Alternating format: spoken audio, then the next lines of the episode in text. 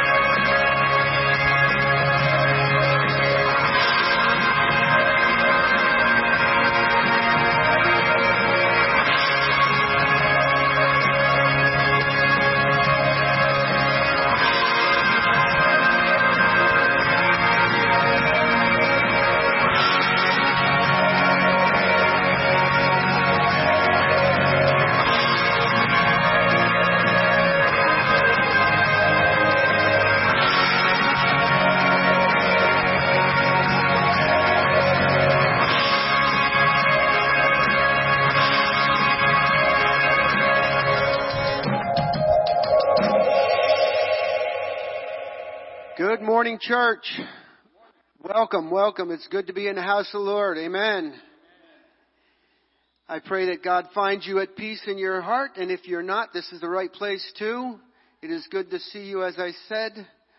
Um, as I go into the, the call today, uh, there's many places in here where it speaks specifically to us and things we are to do. God calls us to do. So as I read them, as you hear them, think about them. Psalm 105, 1 through 6. Give praise to the Lord, proclaim his name, make known among the nations what he has done. Sing to him, sing praises to him. Tell of all his wonderful acts.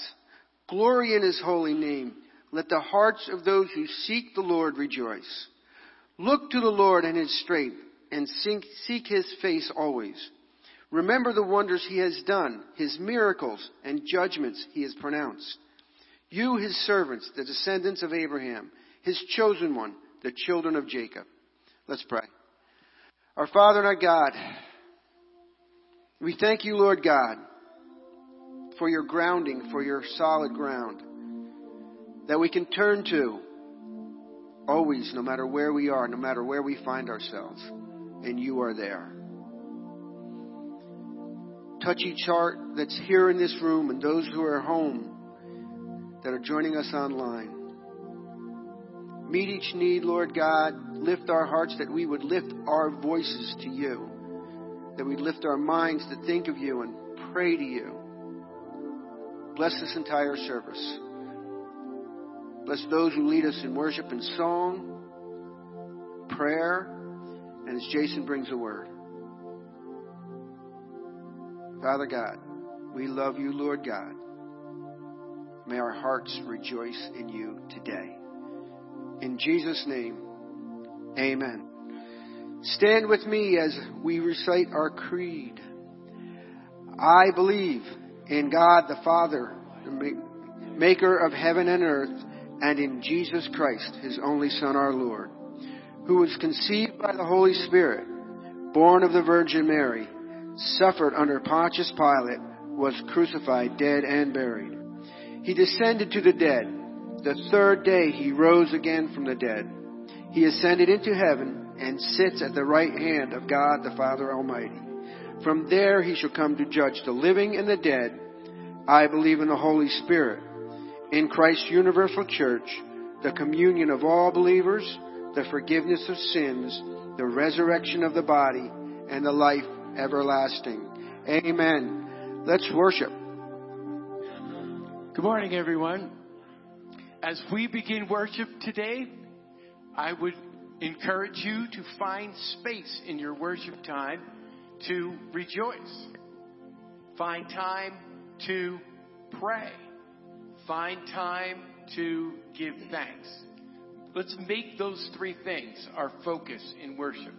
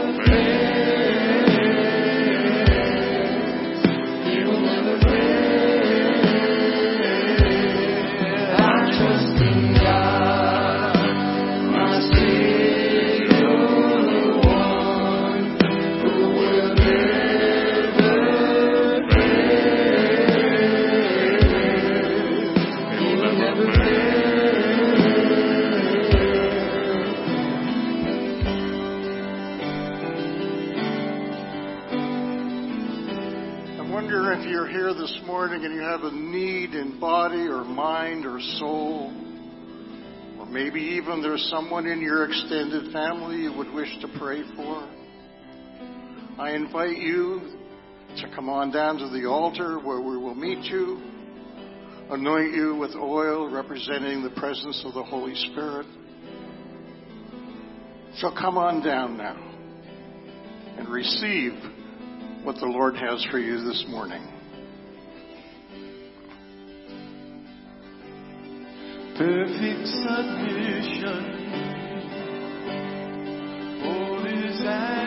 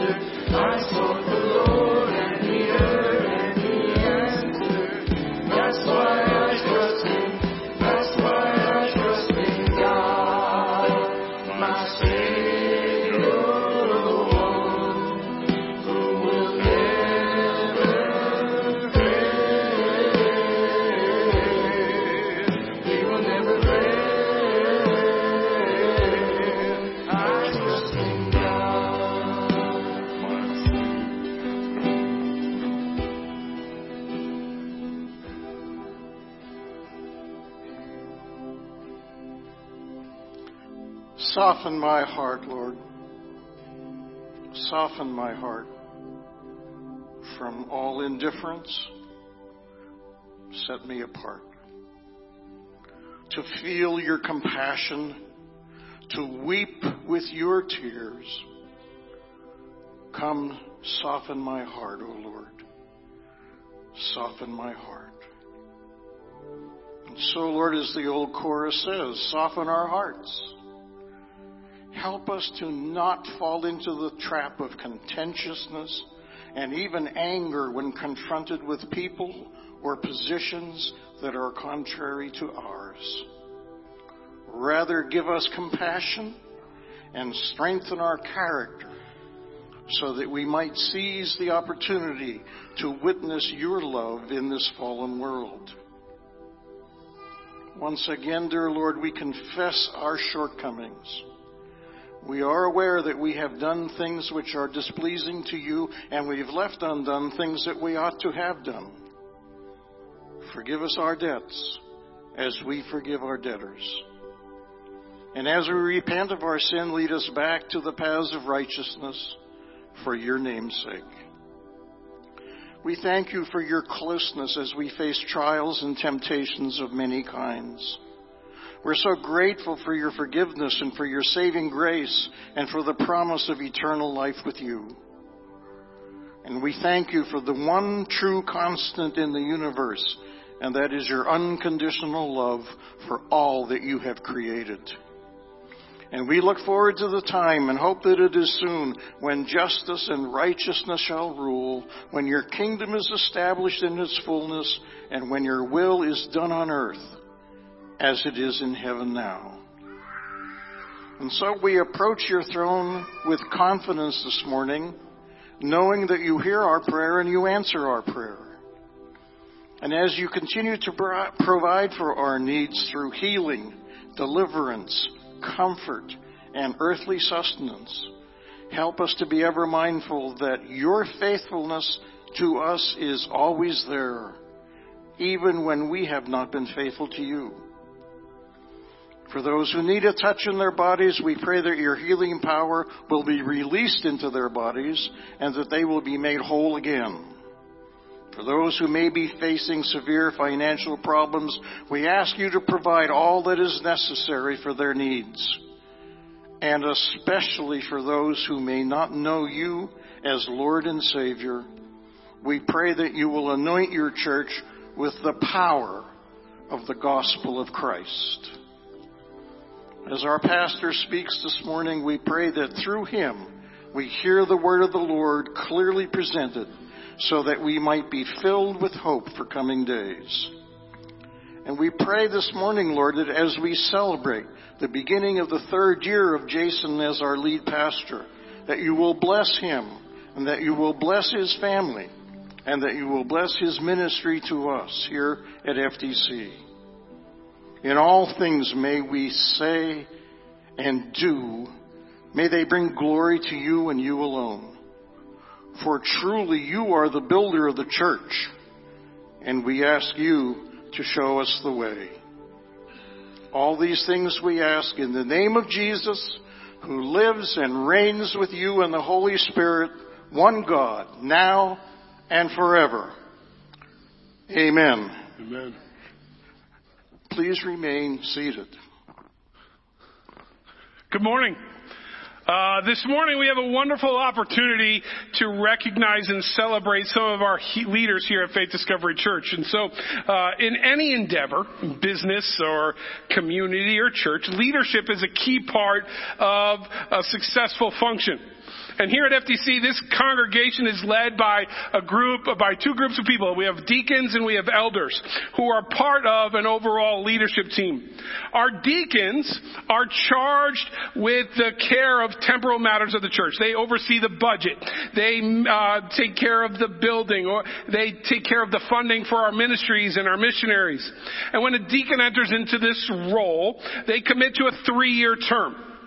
And each year, as a church, uh, there are we have two positions uh, in, on the deacon board that are up for consideration. Uh, for the last year, our deacon board has uh, been, and I'm going to ask these people to come forward if they're here. Our deacon board has been uh, Pat Pageant, Laura Deeney, Michelle Canada, uh, Basil Mbimbo, D- uh, David Bishop, and Mark Jensen. And so, would you welcome them as they come forward? Uh, you, you guys can come right up here. There's room for all of us. I, I lost some weight, so it'll be good. Yeah, we'll stay up here. Um, there are uh, this year our two new deacons um, are actually well Michelle is is taking a second term. So the way it works in our constitution now is one can serve for two consecutive terms, two consecutive three-year terms, and then they will uh, step uh, need to step down. And so Michelle is taking on a second term, um, and uh, and Walter Nesbitt. Walter, why don't you come forward? Um, uh, is accepting his uh, uh, his term as as our new deacon, and so I want to thank Michelle. I want to thank you for your consistent and constant leadership here at FDC. She's actually going to serve upstairs in Kids Church in just a minute, but we just want to say thank you so much for that. And this year, we we as we announced last month, we we we welcome Walter to our team. Um, and so we're really excited about having you as part of the team. And I'm going to ask the two of you some, some covenant questions in just a second. But uh, along with the, the, the deacons, our elders are also, I'm going to ask these these gentlemen to come forward as well. Our elders are entrusted with the care of the con- congregation's spiritual welfare, and so things like preaching and worship, and and our elders are Phil Marcello and Gary Hollenbach and Tom Edmonds, and actually myself. I uh, part of the role of the lead pastors that I serve as one of the elders, and so uh, at this time as a group, we're going to pray for uh, Walter and Michelle, why don't you come up here too, and we'll pray for you. But I've got some questions for you. Um, first, let me ask you: Do you willingly accept the responsibilities of serving uh, this congregation as a deacon, motivated by your sincere love of God and your desire to promote His work through this church? Do you commit to be faithful and diligent in the exercise of your Christian life and to seek to glorify God in every manner of your life? And do you pray to be empowered by the Holy Spirit to live for Jesus before this congregation and the world? Would you join us as we, as we pray for these guys this morning? God, I thank you so much for a wonderful church. Lord, you said that the church uh, is your bride. And so as, as churches all over the world today come together, we, we stand united with them. But we're, we're so blessed to be in this place with these people, with this facility, and with your presence here. Lord, for, for some 90 years, you've been a faithful source of inspiration and power to this community through this church. And so for Walter and Michelle and our elders and our deacons, God, I pray that you would continue to allow us to be a beacon of light. I pray that you give Walter and Michelle wisdom and discernment, give them divine insight, and that you would lead us forward into the future. In your name we pray. Amen. Thank you. Thank you. And so, uh, as pastor of Faith Discovery Church, please allow me to say thank you and to welcome you. And in just a second, we're going to get a chance. You're going to get a chance to greet each other and welcome them if you'd like. And uh, before we do, I have one more acknowledgement we'd like to make. Um, this announcement and this prayer time is Pat's last activity as a deacon of our church. Uh, I told you just a few minutes ago that a, a, deacon serves two consecutive terms. That was part of a constitutional amendment that was made in two, uh, 20, 2021, I think.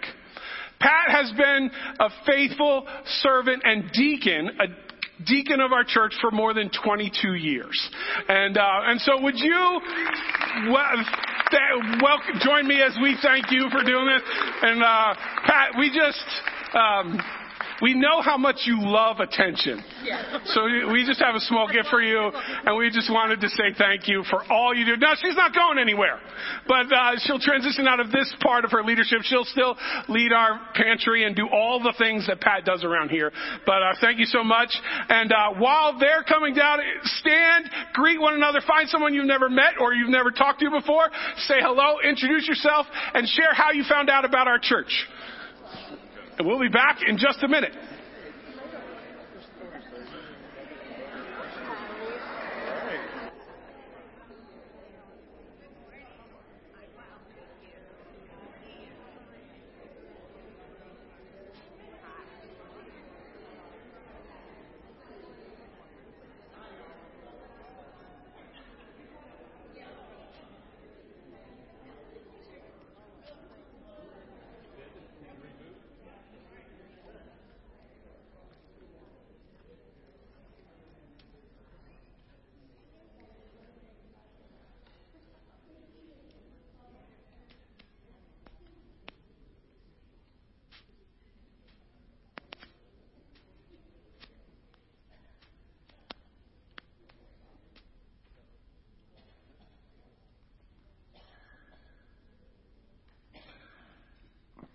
Well, we've gotten so used to music during our meet and greet time. We're going to get our announcements up in one second. Oh, so I, okay. so we have, you have to sit here and look at me for a minute. I was just going to do our announcements with no slides because I was confident that you could just write it down and have it in your mind. But most of all, we're glad that you're here. If you're new here, there's a connection card in front of you. Um, if you haven't filled one out before, we would love to get to know you. Maybe someone greeted you at the front door. We hope so. But if you would like some more information about the church, um, there's a gift for you waiting. If you'd like to go over to the information center um, and just let us know you're here, we would love to know that. Um, a couple things to put on your calendar. Um, Saturday, September 16th at 8:30, we are having a special event that Men's Group is sponsoring. Um, Jerry Palmieri, who was the athletic trainer for the Giants. I'm saying that as, as, if I actually know that. I do not know that. I'm just telling you that's who he is. Um, he will be here speaking to men's group. So this is a great time to come, a great time to bring a friend with you. Um, you're invited to wear your favorite uh, football team jersey. Doesn't have to be Giants. So come and represent, come and represent your team. Um, bring someone with you. Um, come hear what he has to say. So that's not this Saturday, but on the next Saturday, put it on your calendar so you can plan to be here. Also coming up next week, we are back to our full schedule. So Awana and Youth will be meeting next Sunday at four o'clock. If you are a part of Awana, um, please register your child again so we know that you are coming. Um, you can scan the QR code in your bulletin or over at the Welcome Center um, to um, let us know that you will be there. Kids, if you have friends that are in school with you, invite them to come to Awana. There's always a place, um, and we will be ready for you at four o'clock. Um, Gary was uh, spiffing up the youth group room this last past week with his team, and he'll be ready for your teenagers too. So four o'clock next Sunday, back to full schedule for the kids. Plan to be there. Um, also coming up, and I know this is a little bit far away, but not too far away, September 30th, we are having a membership class. As we just um, celebrated this morning, um, new deacons, uh, our continuing elders and deacons, um, being a member of the church allows you to be part of the leadership team as well as, as well as just getting to know what it is that we believe, getting to know who we are as a church, getting to um, be at meetings and vote on things that we're deciding on. I would encourage you, if you've been part of this congregation, um, to take the next step to become a member. So please do that Saturday the 30th. It's just one morning. Um, you can learn about um, all the things that require uh, to be a member, um, and hopefully there'll be a big group of you. So we would love to see you then. Um, as always, we continue to thank you for your giving. We continue to thank you for your faithfulness as we go into a new year, as we are planning ahead for the future. We're so grateful um, that us as a leadership team, we don't do it alone. That Pastor Jason doesn't do it alone, but that we can do these things together. So thank you for being faithful, and let's continue to worship together.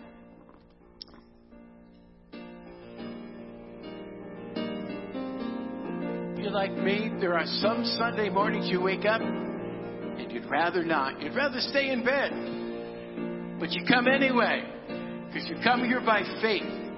Because you know God will meet you and He will honor your sacrifice of praise.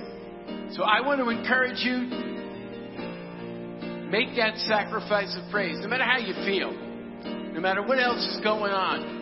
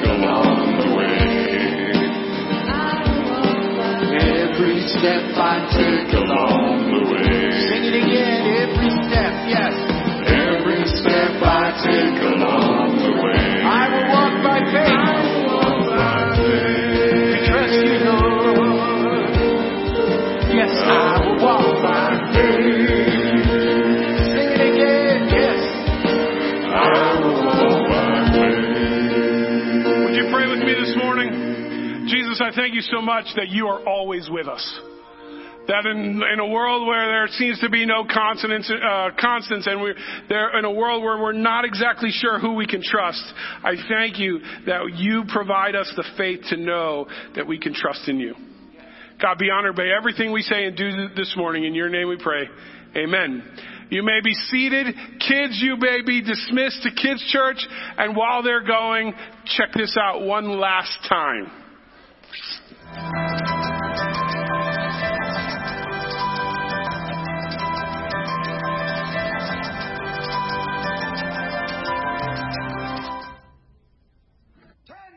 Ten commandments.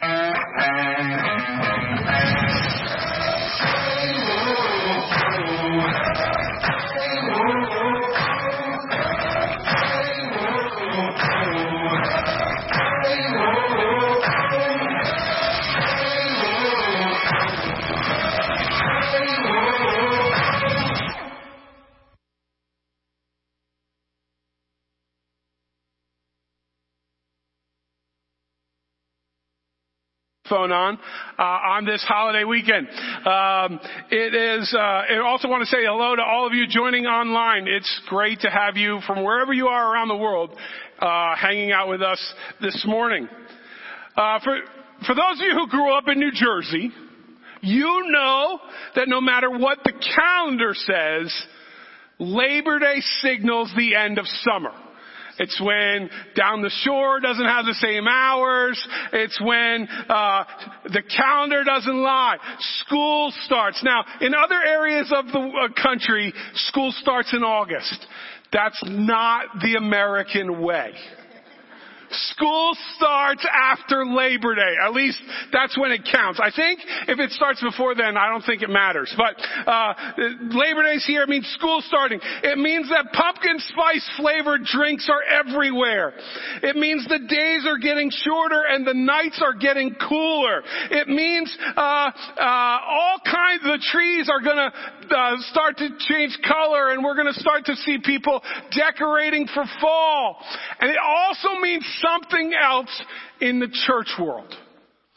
For those of you who have worked in church before, you know that Labor Day signals the mad dash to Christmas. Christmas is here, folks. If you're frustrated by me saying that, you've joined many of the people that I was in meetings with this week. Everybody's frustrated by the fact that I'm already on Christmas.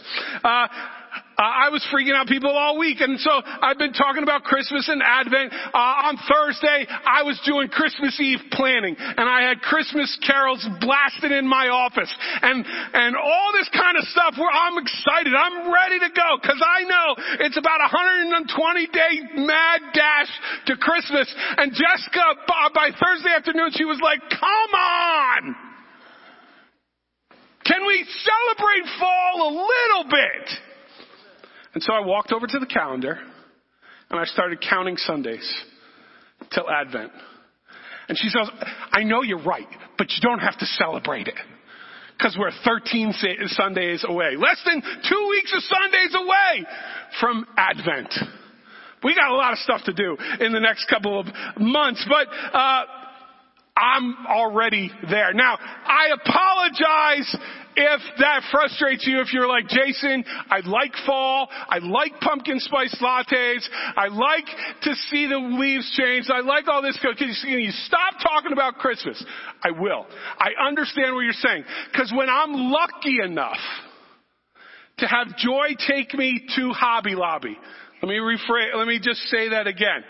When I'm lucky enough for joy to invite me to that place, and it's August or even July this year, and they have Christmas trees up, I get frustrated too. So I understand what you're saying, but uh, that's what Labor Day kind of signals to the, to me and to, to many of us, and to you know all of us. It's kind of a change the, the, the focus. And so today we're, on Labor Day weekend, we're concluding our summer series on the Sinai experience. We've talked about how for a year, about a year, a little bit less than a year, but let's say a year, the Israelites camped around the, the mountain, uh, Mount Sinai where God was on top of the mountain. He had invited them up. He would give them the Ten Commandments and the law. They would spend a long time there. And some of you are saying, I feel like it's been a year we've been talking about this. Some of you are excited that next week we won't talk about it. Some of you are sitting in the second row and we're feeling that way. But I hope you've gotten something out of this series. It's been a found, it's such a foundational time in the history of Israel.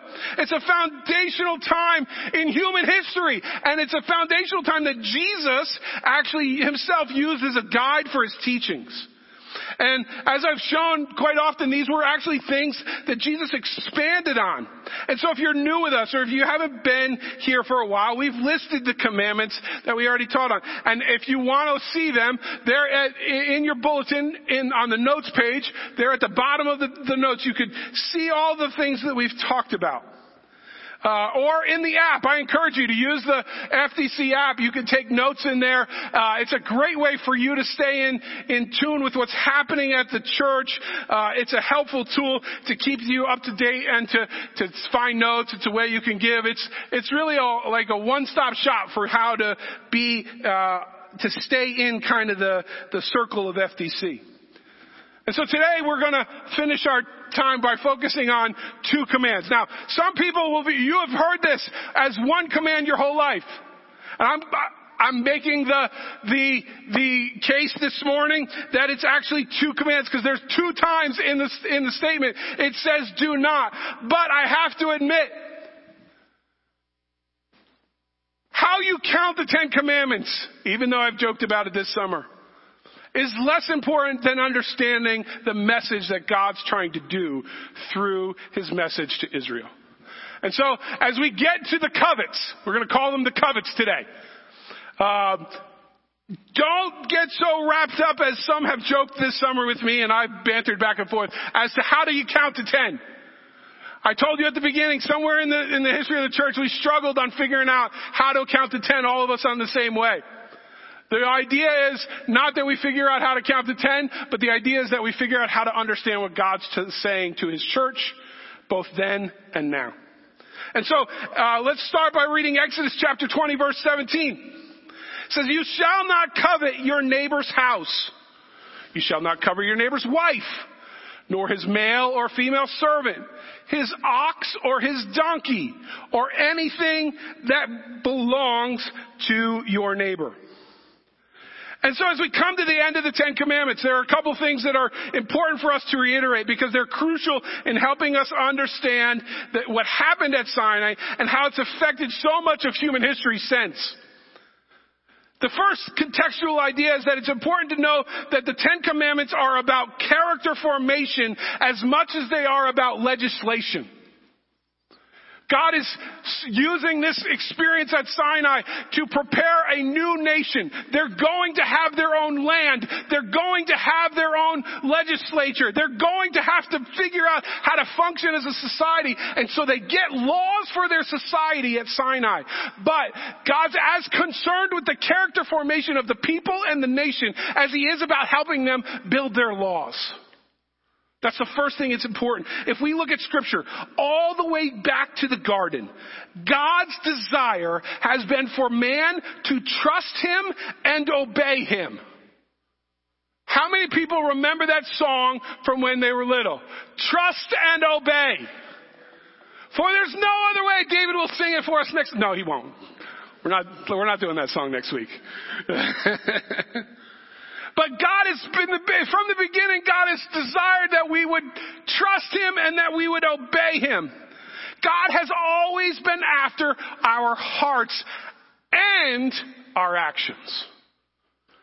For Israel, since the time of Abraham, God has revealed how important trust, i.e., our heart was to Him. See, in Genesis 12, God calls and makes promises to Abram. Right from the very beginning, God's saying to Abram, trust me. I make, and he makes promises about his future. He makes promises that his descendants will be more numerous than the stars in the sky. By Genesis 15, Abram's like, okay, I don't understand what's going on because I'm getting older and I don't got any kids. And Abram has seen the fulfillment of God's promises, and he wonders what God can do to a or for to do to a childless man or for a childless man. And so in Genesis 15, verses 5 and 6, it says, uh, he, he took him outside and said, look up at the stars in the sky and count them if you can indeed count them. Then he said to him, so shall your offering, offspring be. And then this hugely key verse, Abraham believed the Lord and he, and God credited to him as righteousness. God celebrated that Abraham, well, Abram, or Abraham, same guy. God celebrates that he trusts God. From the beginning, God's purpose, God's desire for humanity has been to bless us because we trust Him and we obey Him. The second, uh, the, God gives the Ten Commandments to the Israelites because He wants them to know that they can trust the way of life they lead, uh, that if they trust the way of life God's leading them to, that He will bless them, and not only will He bless them, but He will use them to be a blessing. The second contextual idea it's important to understand as we uh, look at the Ten Commandments is that the Ten Commandments are not exhaustive. They weren't the capacity of the law that God gave to Israel for them to function. There were more laws to come. Exodus 22 is a whole list of stuff that God would go on to tell Israel about how they should function as a nation. God would go on to give them many laws uh, and, and it, uh, about how they should form the culture and society society that would be the nation of Israel. A land that would be built upon the, built in the land that God promised. And so after Exodus 20, Moses climbs up back to the mountain. He comes down, he gives them the Ten Commandments. He goes back up and God gives them a whole longer list of instructions. The Ten Commandments are not God's final word to humanity. They're not God's final word to Israel. And they're not God's final word to us. From high on the mountain, God was calling Israel to a high standard of behavior. God, God expected a lot from them. And He wanted them to know what it meant that they could succeed if they were faithful to the agreement or the covenant they had with God. God is for humanity. We look at the Old Testament, and the Old Testament, the, the portion of the Bible, the first section of the Bible, the section of the Bible that deals with before Christ came to earth, and it's got a reputation for a very harsh God, a punitive God. But when you read it, when you unpack it, when you see what's going on, let me be very clear. Right from the very start, God is for humanity. God is never anti-human. Now, there you can go through and you can find ways he holds them accountable. Those of us who have had children know that part of raising children is teaching them accountability, punishing them when they do wrong, blessing them when they do right. But at no point do we stop loving them. Then they become teenagers. Sometimes we don't like them, but we never stop loving them. We are faulty, imperfect, in fact, terrible examples for the love of the Father. God doesn't ever stop loving us. He doesn't ever stop liking us. But there was accountability, and that happens in the Old Testament. And so the Old Testament has this reputation of a angry God. Let me tell you, the Old Testament is the idea of a loving God. Right from the very start, God is for humanity. And so at Sinai, God is letting Israel know that He is for them. And so today, let me let you know, God is for us. The law was Israel's way of knowing God and living out their vocation in the world. God was saying, here's the law, and I'm giving this to you because I love you. You're my represent, representation in the world. Let me show you how to do that well. And so he gives them the law. And so with that in mind, we can now confidently look at the last two commands. And like I said before, at least I feel confident in calling these two commands because the, the words, the English words, do not covet appear twice. There's multiple things that we, so we have do not covet your neighbor's house. And we have do not covet your neighbor's wife, servants, animals, or possessions. And right away we have these two do not commands, whether you want to look at them as one command or two. Uh, quite honestly, I, like I said, I don't really care about the numbers of it all. But they are very different from the other do not commands. Does anyone notice how the, these, these commands, or this command, however you want to look at it, is different than the other do nots? Do not murder. Do not bear false witness against your neighbor. Do not steal. This do not is different.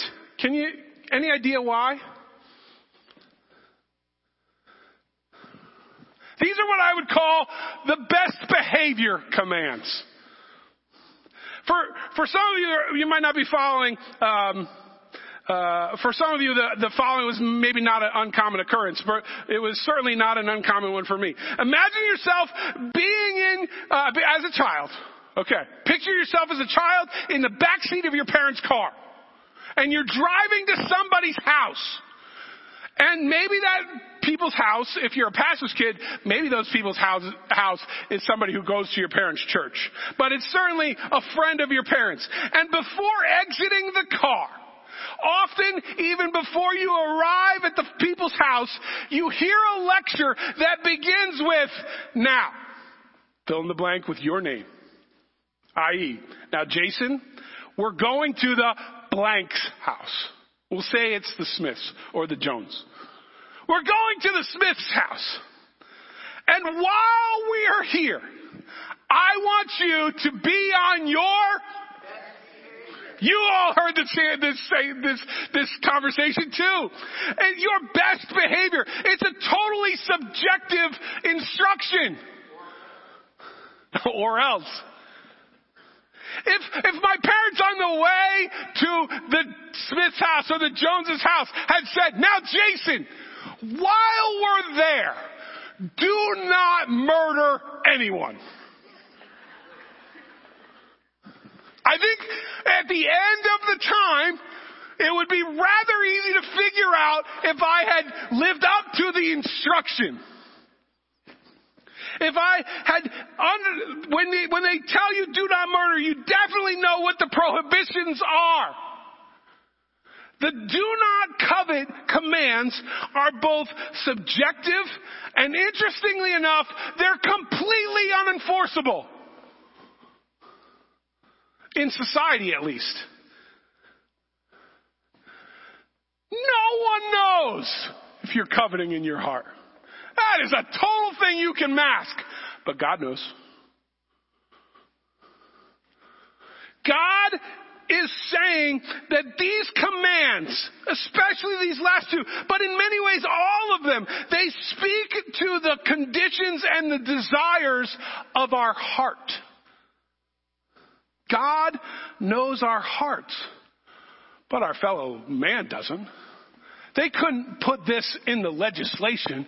You shouldn't have covetous thoughts or you'll be arrested. Now, there have been weird places like that in history, right? The Salem witch trials.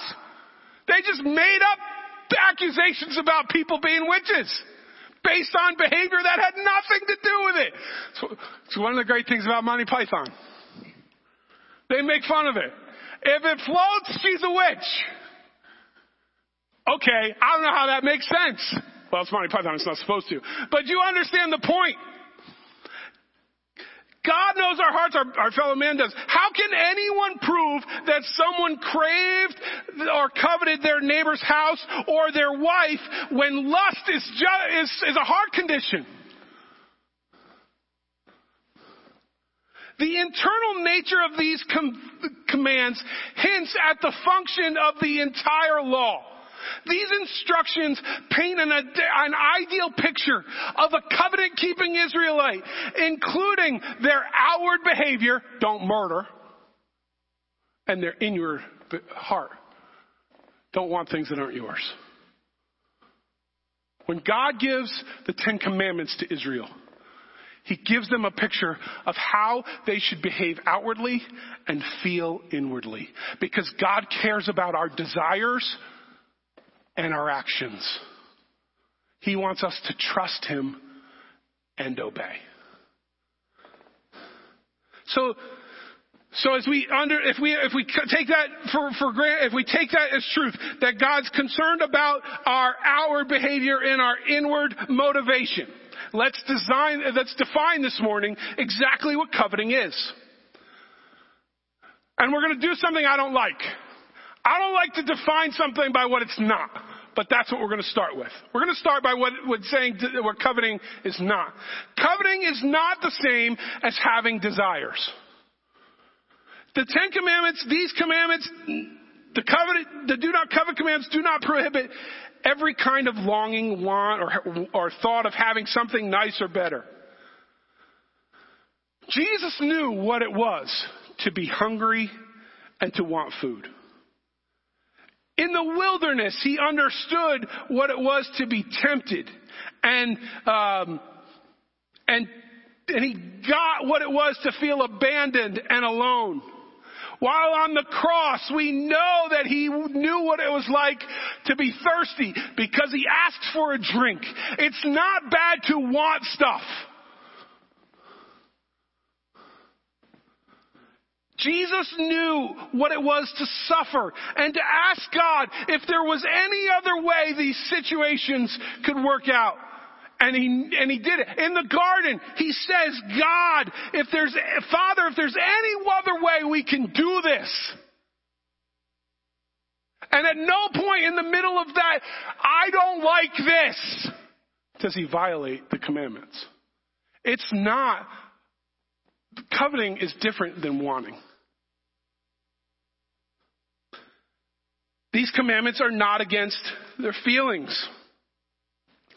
Uh, in, in the book, The Rare Jewel of Christian Contentment, the author Jeremiah Burroughs argues that contentment is not opposed to a sense of affliction. It's not making, uh, it's not opposed to making in an orderly manner our petitions known to God or to our friends. It's not wrong. It's not a violation of this commandment to say, God, I really need you. God, if there's any way I could, you could bless me or I could have this or I could get this, orderly. It's not opposed to an, a lawful seeking of for help in different circumstances. It's not, coveting is not saying you have to be okay with whatever lot you get in life and you get no opportunity to make it better. That's not what don't covet means. The Bible often commends desire in its proper place. From Sarah and Hannah, we see that the desire for children is a good thing. From the book of Proverbs, we see that plan, planning and hard work through them that we might improve our lot in life. And so desiring some kind of domestic or financial advancement is not automatically wrong. And it's certainly not wrong to want more or a deeper relationship with God or to desire an outpouring of the Holy Spirit. In fact, a case can even be made that Paul in first in, in, Philippians, Paul makes his desires known to the church in Philippi. He says, to be quite honest, I don't want to be with you.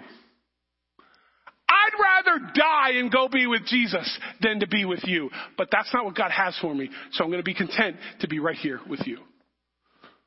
It's not wrong to have desires, but scripture promotes the idea that our problem is not that we desire things, but that we desire the wrong things or we desire things in the wrong way. So, if that's what coveting is not, let's talk about what it might be. What makes coveting such a serious sin? Let me suggest two answers to that first question. First, when we covet when we want for ourselves what belongs to someone else.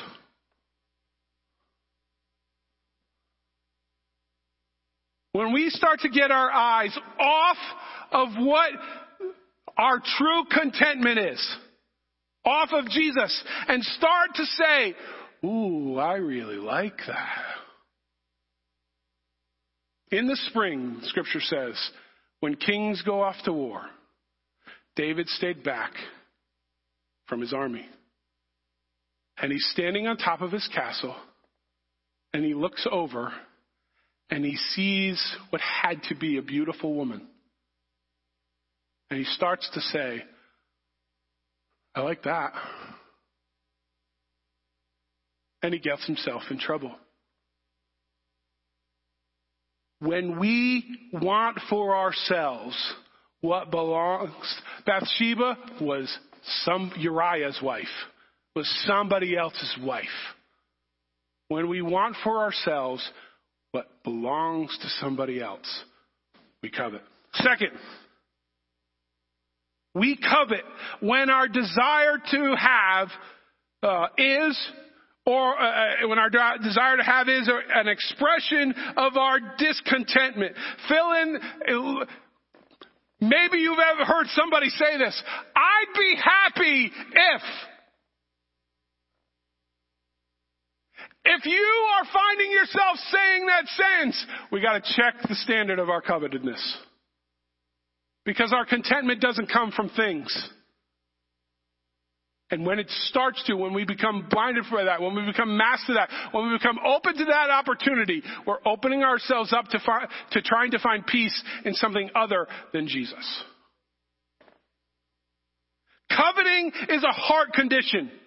To crave what one lacks can often make one bitter or sullen. The more you focus on what you don't have, the more you'll be discouraged that you don't have it.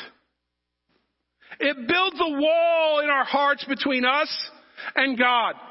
The God who has given us so much. When we covet, we are in effect saying that we don't believe that God is big enough to help us or good enough to care about us, so we gotta take for ourselves what will make us feel better. Our discontentment is an expression of what we think God owes us. Let me rephrase that in a way we'll all feel better about. Our discontentment is an expression of what we think life owes us. Most of us would not be so brazen as to say it that God owes us. Although in our deepest, deepest pits, we may feel that way. When our contentment is found in things or situations or fantasies or fill in the blank, we are intrinsically uh, saying uh, to, that God is not able to bring contentment to us, and we are attempting to find our contentment in something other than God. So let me offer you some takeaways about how to avoid the trap of, co- of covetedness in your life. First, and you've heard me say this before, do not play the comparison game. When we play the comparison game in our life, we, no one wins. Because somebody's got something that seems better. I don't like social media. I'm going to be very honest. In this way, I'm very old. What I don't like about social media is as I scroll through, everybody's living their best life. I don't see what's really going on. I see what's presented. And when I see what's presented, it seems as though other people have it great.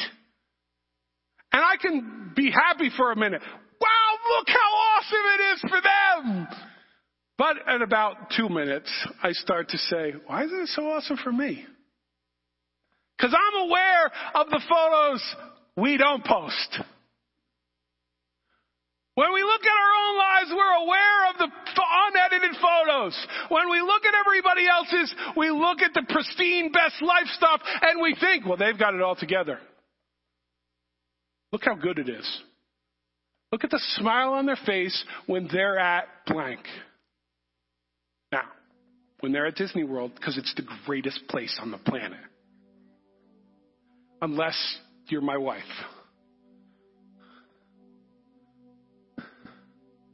When we play the comparison game, we lose. We lose our focus on who brings us our contentment, which leads to the second one. We should pursue contentment. How does one pursue contentment? Being thankful and pursuing God. God, thank you for what you've given me. That's easy to pray when you've had a good day. When everything is bad. When there's nothing to be thankful for, and yet you are saying, Thank you, God, for being with me in the midst of this desert.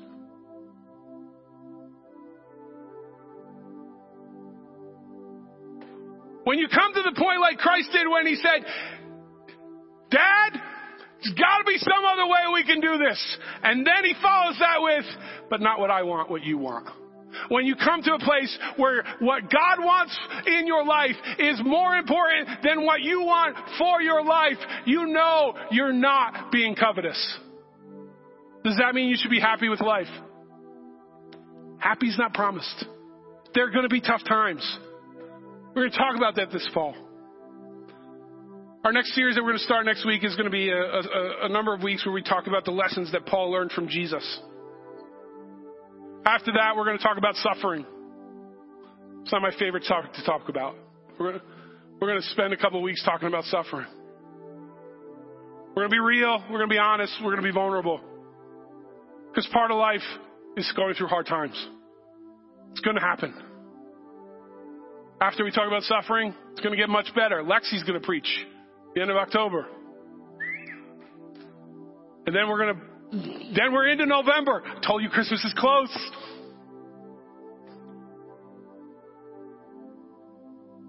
We must be in, intentional about pursuing contentment. God, this is a very spiritual prayer. It's one I highly suggest you pray. God, help me be content.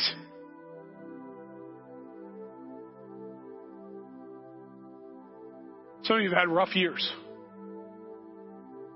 God, I am not content. Help me to be content. I don't want to be happy. I can want change. I can want it to be better. God, help me to be content. And knowing that at least you are with me in the struggle. Help me to be content to know, help me to have confidence to know that you'll never leave me, you'll never forsake me. In a world where I can't count on anything, help me to be thankful I can count on your presence with me. Those are real, raw, spiritual, deep prayers. And sometimes you won't believe it, but pray it anyway. Keep praying it. You'll start to see some fruit. You'll start to see some roots take root. You'll start to see things that you at least can find hope in. Pursue contentment. You, we have a couple of more that I want to go through. How to check your covetousness.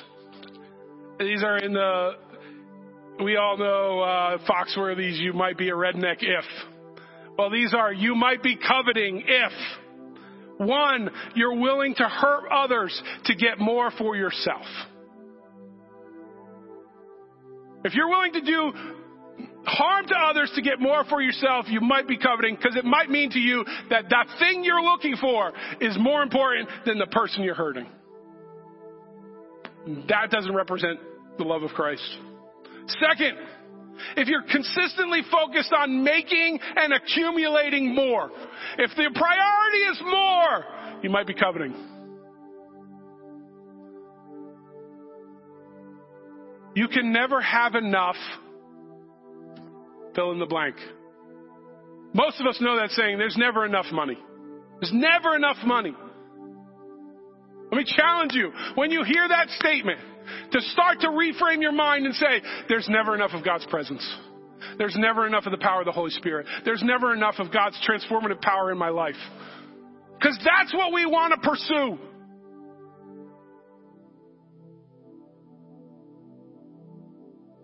You might be coveting if you're not will, if you're, uh, you've got to ask yourself, am I, how much am I willing to give up what I already have? If you're not willing to give up what you already have for the betterment of somebody else, you might be coveting. Because again, the thing is more important than a person. The reason Jesus prays in the garden, not my will, but your will, is because he places the importance of the people, us, me, you, over what he wants.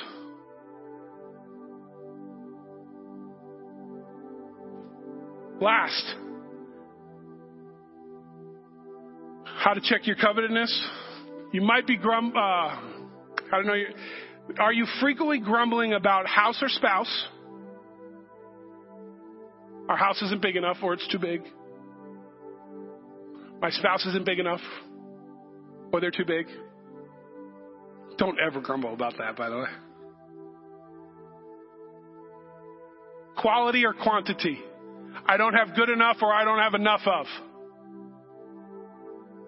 All of these are starting with, I don't have. Or are you frequently grumbling about house or spouse, quality or quantity, or general state of life? Do you find yourself frequently complaining about what you don't have? That's a sign that you might have some coveting problems. Now, if you have coveting problems, the Bible teaches us that you're a terrible person and there's no hope for you. No, it doesn't teach that at all. What it tells us is that we're human and that we have sin in our lives, every one of us. And that that sin, God wants to us to repent of that. He wants to remove that from our lives so that we're a better representation of the one whose name we carry. Because of his love for us, he wants to purify us. Remove that. There's hope. If you're here this morning and you've said, Jason, you've just defined every thought in my life, let me say to you, there's hope. You're not a terrible person.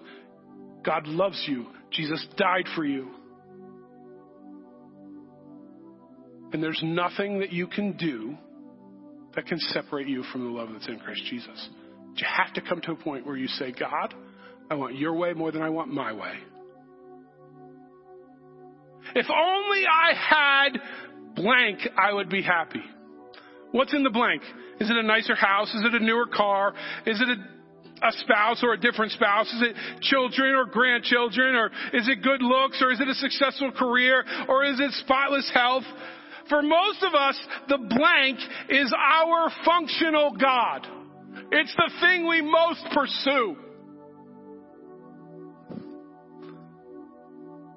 It's the person, the place, or the thing we can't live without. Because coveting at its root is about idolatry. It's about something that's more important to us than God is. When we covet, we're believing a lie about who God is and how He loves us. And we have to fight that temptation, and we can only do that through faith. We must remember who is with us and who loves us. I referenced this earlier, but Paul writes this in Philippians 4. I'm not saying this because I'm in need. I've learned to be content whatever the circumstances. I know what it is to be in need and I know what it is to have plenty. And I've learned the secret of being content in any and every situation, whether well fed or hungry, whether living in plenty or in want, is that I can do all things through Christ who strengthens me.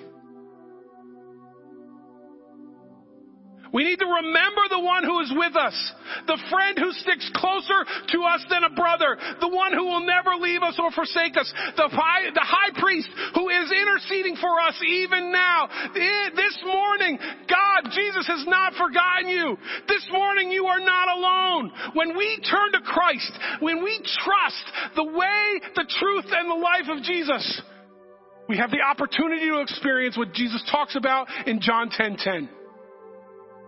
He says, I have come so that you'll have life and have it to the full.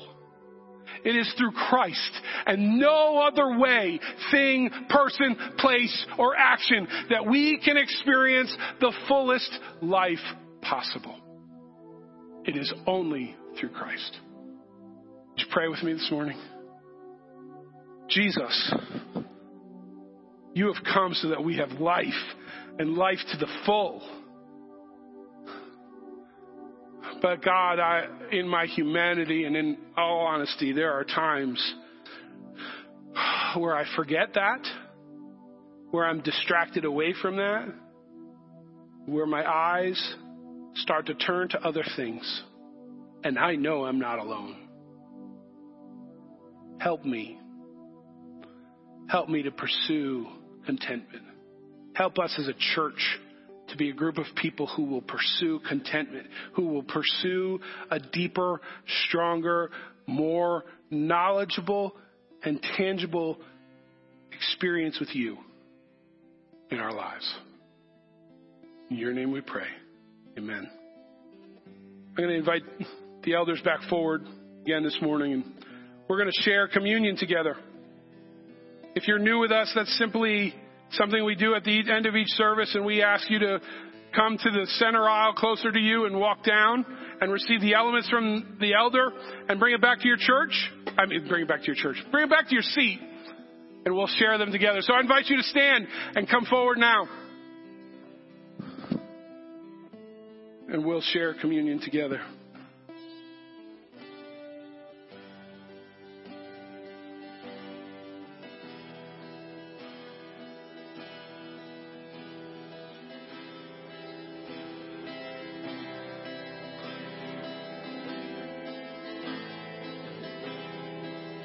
Trust in God, my Savior, the one who will never fail.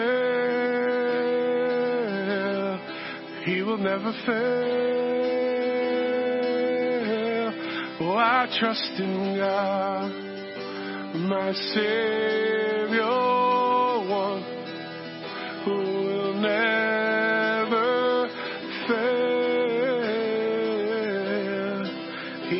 never fail.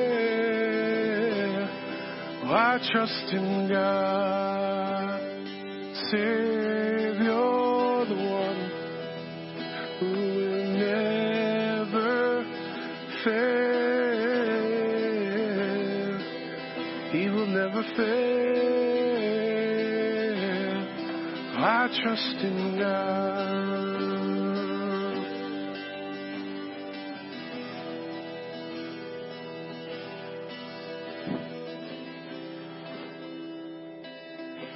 On the night Jesus was betrayed, scripture teaches us that he took the bread and he broke it. And he shared it with his disciples and he told them that this bread was his body that was broken for them. And that when they would come together for this meal, should, they should remember him in it.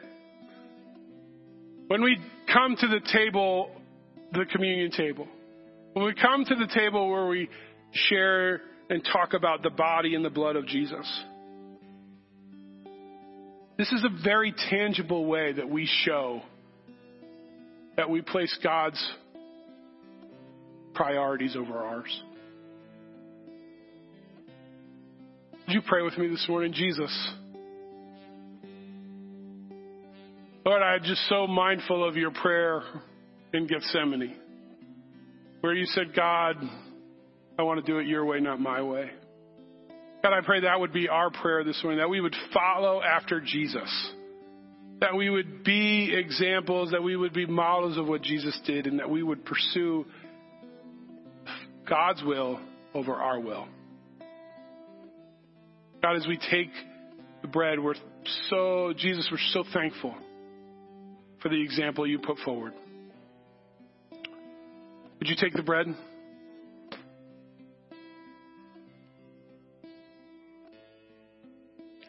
Scripture says after supper, he took the cup. He said, This cup is a new covenant in my blood. Do this whenever you drink it and remember it's of me. I referenced earlier the Old Testament, the Old Testament and, and, its reputation. The New Testament has a different reputation. The New Testament has this reputation that Jesus paid it all, which is accurate. Jesus paid it all. It's this. It's this what we're focusing right now. This is a reminder. This is to help us remember that the work of Jesus has paid it all. When we have sin in our lives, there's no penance that we have to pay spiritually. There's no blood that needs to be shed to wash it clean. That work is already done. We simply say, Jesus, forgive me. And He does. And so, Jesus, we thank you. Would you pray with me? We thank you that you've done the work. Be honored by what we say and what we do. Help us to trust and obey. In your name we pray. Amen. Would you take the cup? Would you stand if you, with me as I close today? The Lord bless you and keep you. The Lord make his face to shine on you and be gracious to you. The Lord turn his face towards you and give you peace. Jesus, I pray that the heart that was, that you were after from the beginning for humanity, that we would trust and obey you. God, I pray that we as a church would be a group of individuals and a corporate body that trusts and obeys you. Be honored by what we say and do. In your name we pray. Amen. Have a great week. Oh, we have cake to celebrate our deacons and, and to thank Pat in the cafe. Please join us in the cafe for coffee and cake. And we'll see you next Sunday.